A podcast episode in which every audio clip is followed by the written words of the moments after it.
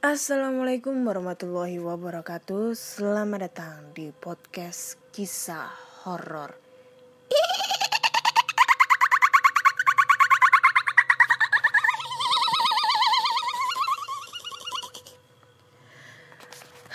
Masih bersama dengan Ana di sini yang akan membacakan cerita horor ataupun eh, email berhantu yang sudah dikirimkan teman-teman melalui podcast kisah horor at gmail.com ataupun di podcast kisah horor dan DM Instagram Ana Olive. Ya itu tadi ya. Ya udah satu minggu aku nggak ngepodcast karena mungkin ke selam minggu ini ada terkendala ya. Eh, ada keperluan ada kepentingan yang tidak bisa ditinggalkan so aku masih punya utang nih ke kalian karena dua minggu ini aku ngepost podcastnya satu kali nih. Padahal janjinya itu kan satu minggu ada dua kali gitu kan. Udah banyak banget yang nge DM aku ke episode terbaru kapan episode terbaru kapan. Ya mohon maaf. Kali ini baru eh, baru apa ya baru sempet gitu ya di malam minggu ini oke? Dan kali ini aku akan membacakan cerita horor yang sudah aku pilih ada tiga cerita yang akan aku bacakan dan langsung aja kita masuk ke ceritanya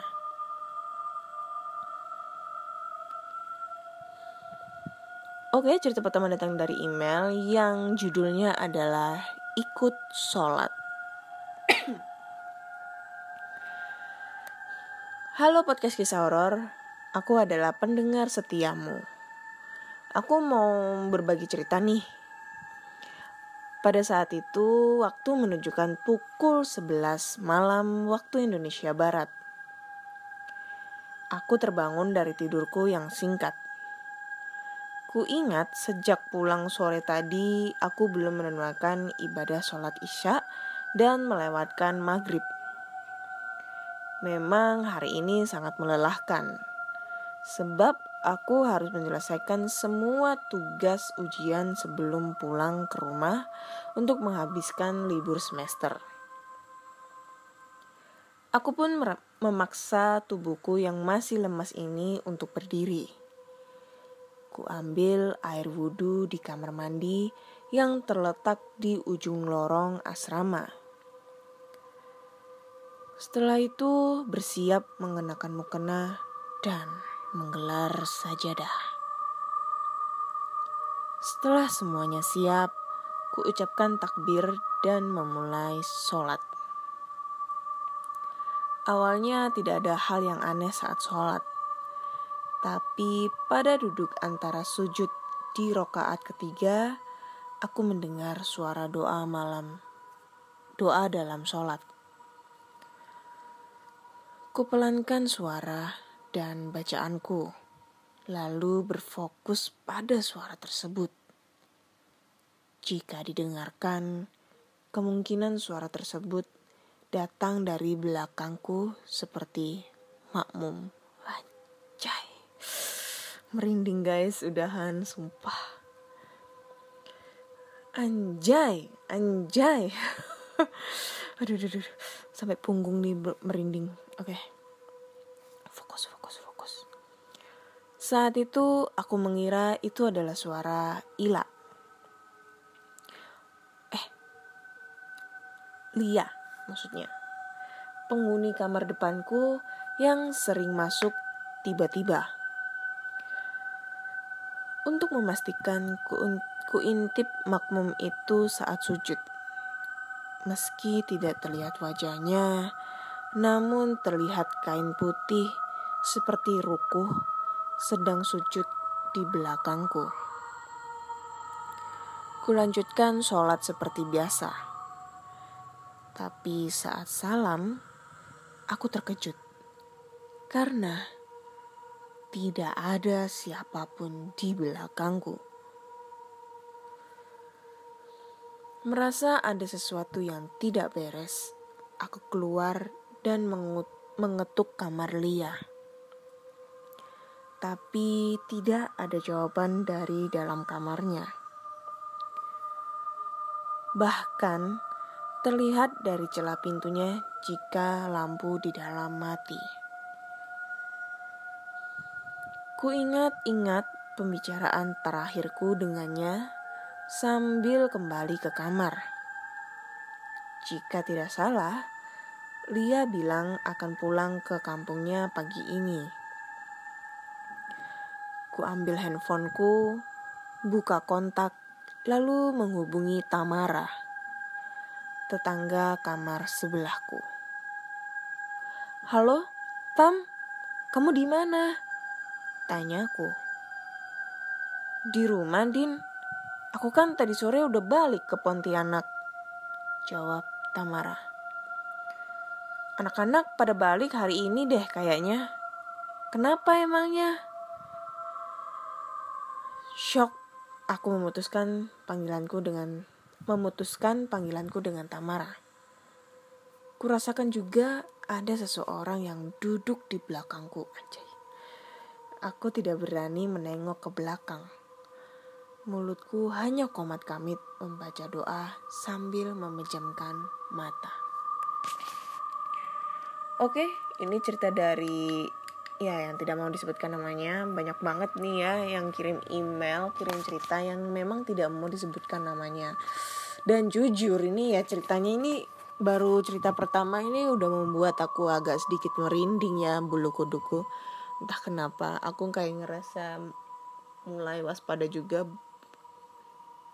kalau kalau di belakang itu ada sesuatu kan takut-takut gitu kan wanti-wanti dan ceritanya ini sama kayak yang filmnya yang short movie Makmum ya film Makmum itu.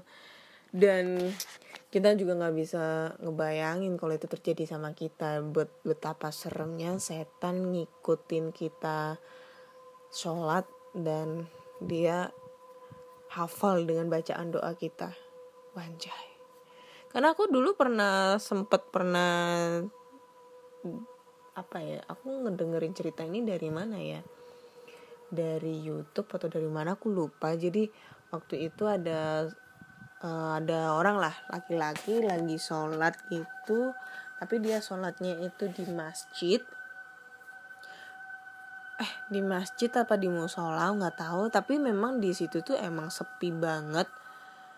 Sepi banget gak ada orang. Karena mungkin dia sholatnya itu pada gak pada saat setelah isya itu ya setelah isya jam-jam 8 lah karena memang biasanya kalau jam 8 masjid mungkin buka tapi biasanya itu di belak di depan ya kita bisa sholatnya.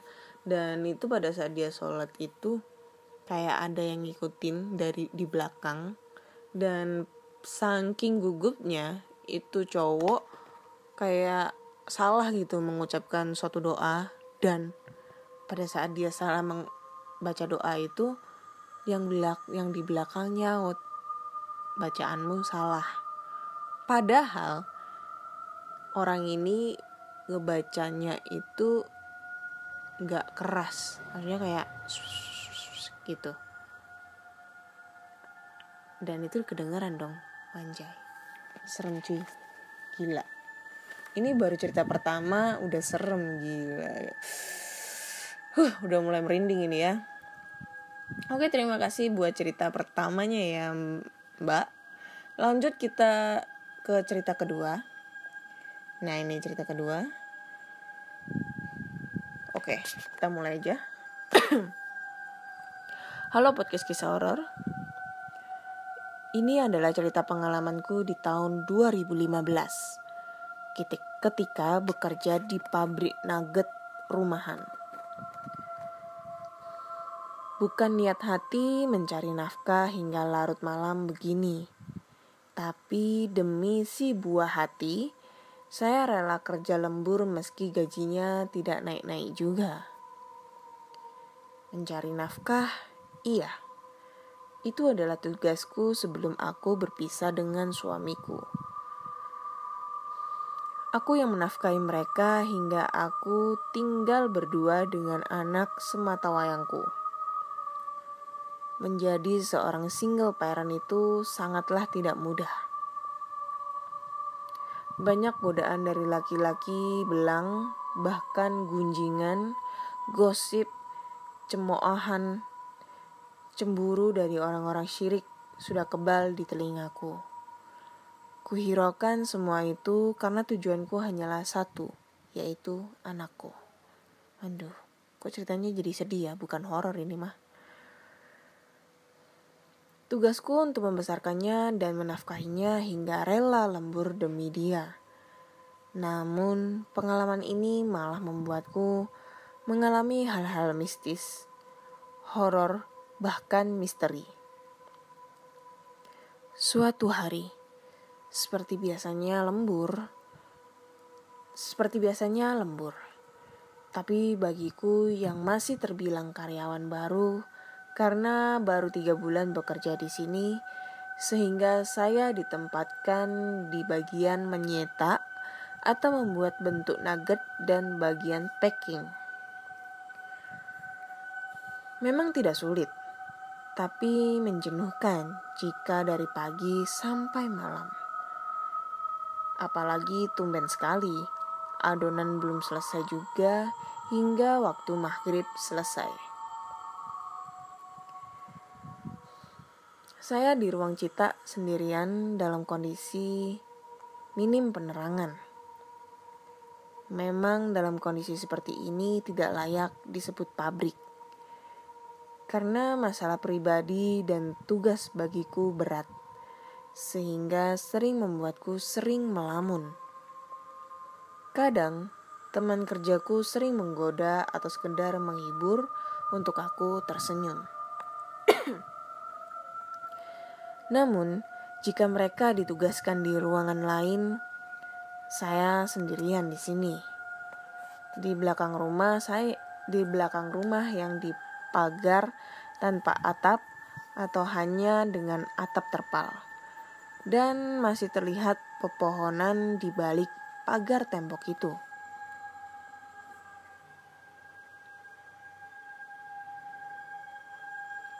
Pohon pete yang berdomisili keangkerannya membuatku selalu memandangnya setiap hari.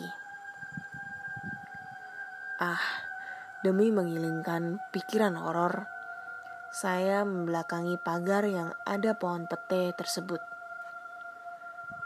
Ketika sedang asik menyelesaikan adonan, tiba-tiba bulu kuduk merinding.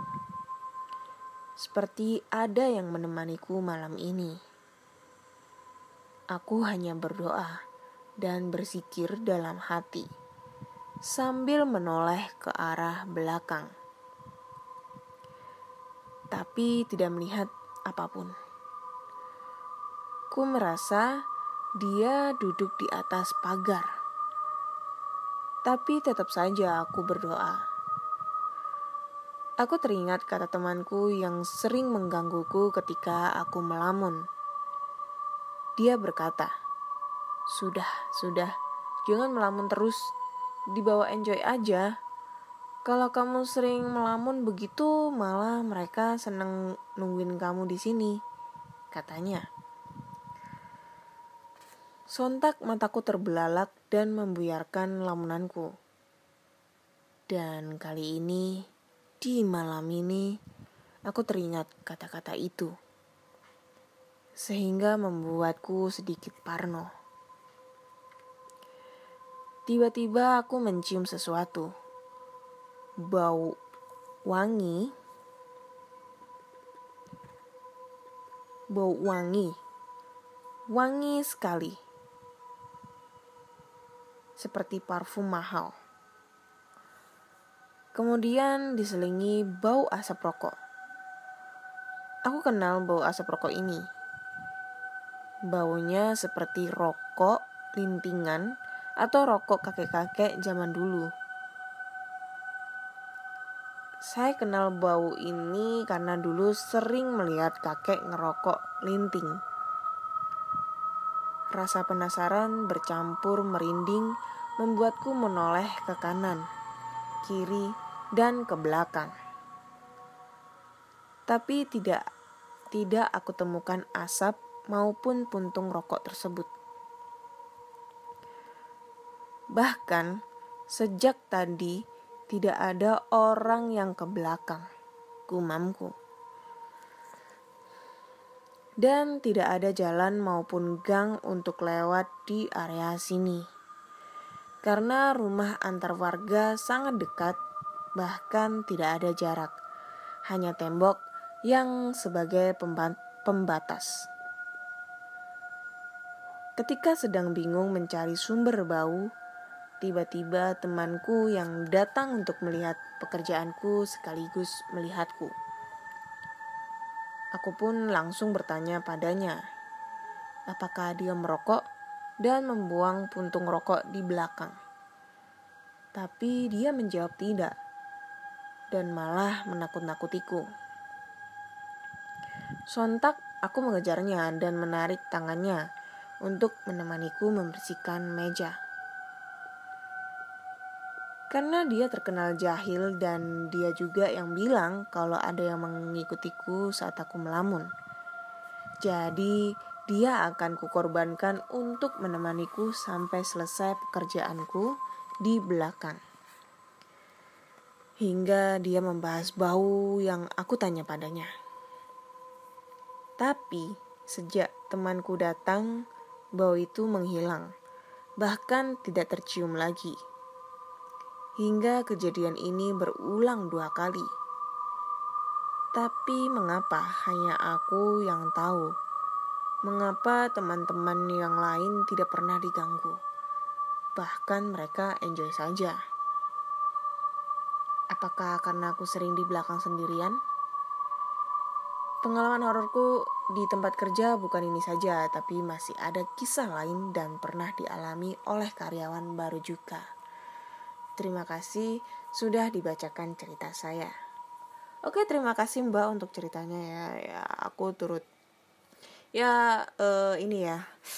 Apa ya? Dalam arti menjadi single fighter itu susah banget dan aku salut buat Mbaknya.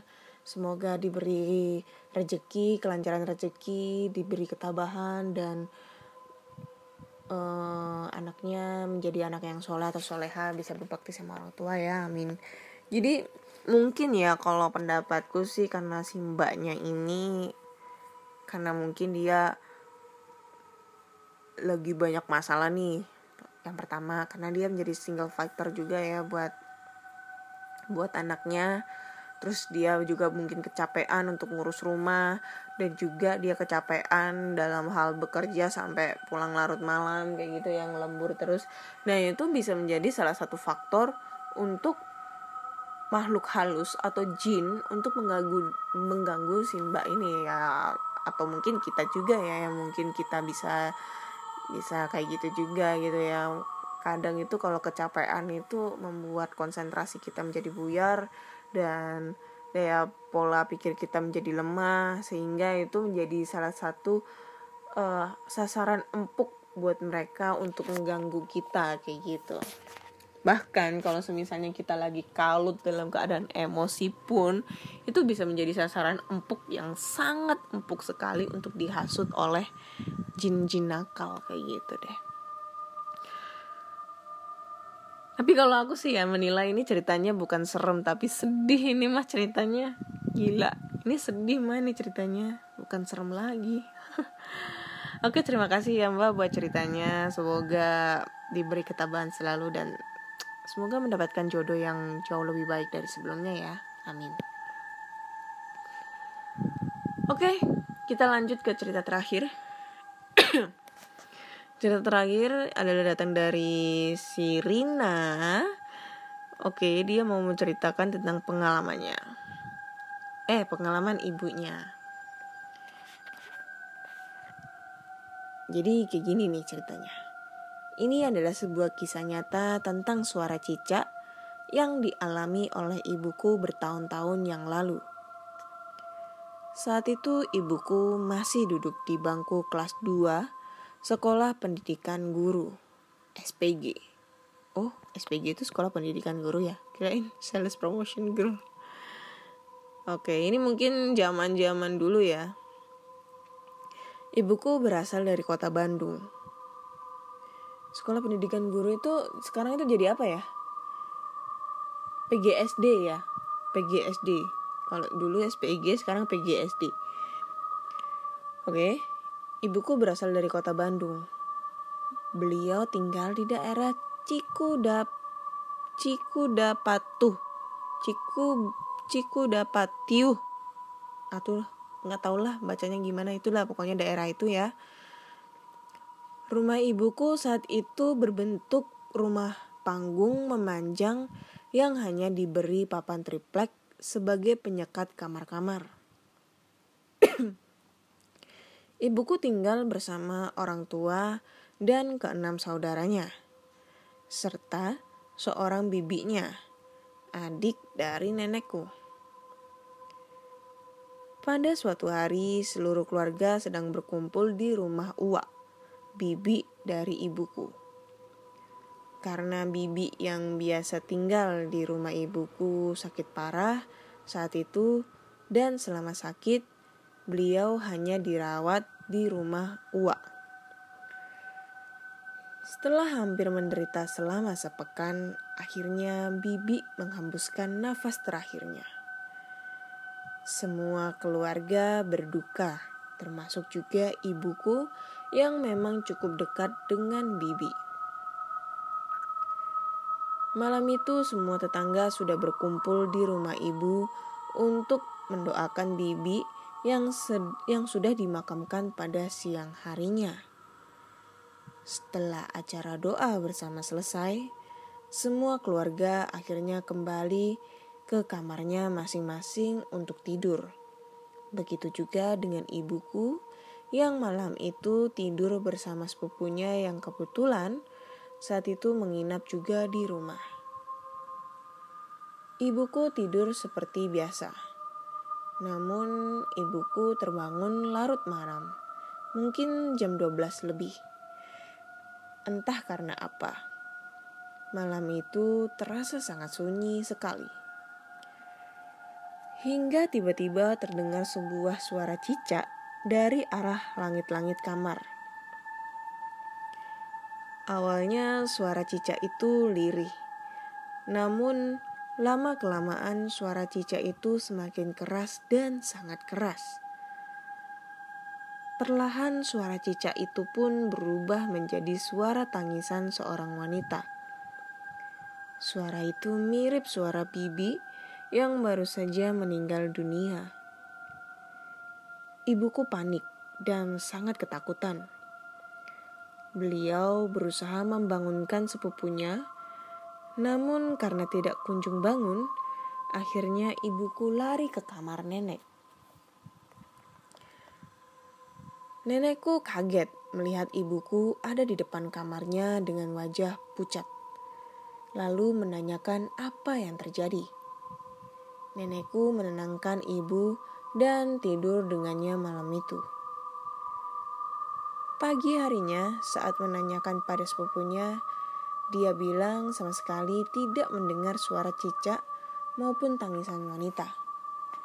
Sejak saat itu, ibuku kadang masih takut saat mendengar suara cicak, bahkan sampai sekarang. Oke, ini ya suara cicak. Ini memang ya banyak banget mitos tentang suara cicak. Kalau kita ngedengar suara cicak itu pasti adalah suatu jelmaan suara makhluk halus gitu ya. Sama dengan kayak bunyi ayam. Anak ayam pada malam hari itu bisa jadi adalah suara jelmaan makhluk halus gitu ya. Tapi kalau cicak nih ya, cicak Oke, okay, kalau ayam itu malam itu biasanya tidur.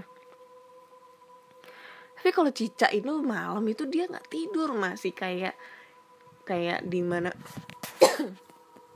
apa ya masih kayak nemplok di dinding-dinding gitu ya. Gimana cara bedainnya gitu. Tapi gadang itu aku juga parno nih ngedenger suara cicak nih soalnya dulu pernah di, diceritain masalah suara cicak jadi suara tangisan wanita apa sama persis ceritanya kayak gini tuh pernah diceritain ada salah satu budeku tuh buleku aku lupa gitu cuma aku nggak ya nggak nggak mikirnya tuh ya ah masa sih gitu ya? Ah masa sih kalau tokek iya nih tokek ini biasanya aku kadang serem nih selain serem ngelihat bentuknya cicak yang gede banget kayak gitu kadal gede gitu selain itu juga suaranya ini juga serem banget. Soalnya karena pernah kemarin itu waktu explore itu ada salah explore di salah satu bangunan terbengkalai, rumah terbengkalai dan di pada saat aku masuk ke area tersebut suara tokek itu bersaut-sautan dan banyak banget suaranya. Dan pada saat itu muncullah sosok bayangan putih yang ada di dalam videoku. Padahal pada saat aku explore nih ya melihat dengan mata kepala sendiri tuh nggak ada itu sosok. Itu dari situ aku mulai serem-serem gimana ya parno banget kalau ngedenger suara kot suara tokek padahal biasanya di rumahku ada ada tokek gitu kan. Kayak gitu. Ya mungkin kalian pernah pernah ngedenger suara apa ya pernah ngedenger cerita tentang mitos-mitos hewan kali ya? Maksudnya kayak suara anak ayam gitu ataupun suara cicak atau atau mungkin suara anjing menggonggong atau apalah. Kayak gitu biasanya menandakan suatu kedatangan makhluk halus atau kayak gimana. Tapi kalau biasanya cicak sama sama anak ayam itu kebanyakan suara jelmaan gitu deh suara jelmaan makhluk halus gitu yang biasanya itu bak kuntil gitu ya. Oke oke. Oke cukup sekian dulu cerita kali ini. Udah tiga cerita yang udah aku bacakan. Ya menurutku udah cerita pertama itu ya lumayan serem. Ya itu ya udah mulai merinding banget itu baru cerita pertama dan dilanjut cerita kedua adalah cerita sedih menurutku bukan cerita horor. Dan cerita ketiga ini ya menurutku ini cerita mitos ya. Mitos tentang suara cicak kayak gitu ya. Menurut kalian dari tiga cerita ini yang paling serem yang cerita keberapa? Kalau aku sih cerita pertama ya. Itu udah mulai klimaks banget ya. Mulai muncul nih serem-serem merinding-merindingnya nih. Gitu. Oke Cukup sekian dulu. Jika kalian mempunyai cerita horor, entah pengalaman dari teman, kakak, adik, ibu, ayah, kakek, nenek, saudara kalian, kalian bisa langsung aja kirim cerita kalian ke podcast kisah horor at gmail.com podcast kisah horor at gmail.com ataupun di DM Instagram podcast kisah horor dan DM Instagram Ana Olive. Nah, lo ada suara motor nih, gangguan, oke? Okay? Dan jika kalian itu suka tentang video-video terbengkalai, uh, explore tempat-tempat terbengkalai, kalian bisa langsung aja mampir ke channel YouTube aku namanya Ana Olive. A N N A O L I V A. O L I V A ya betul.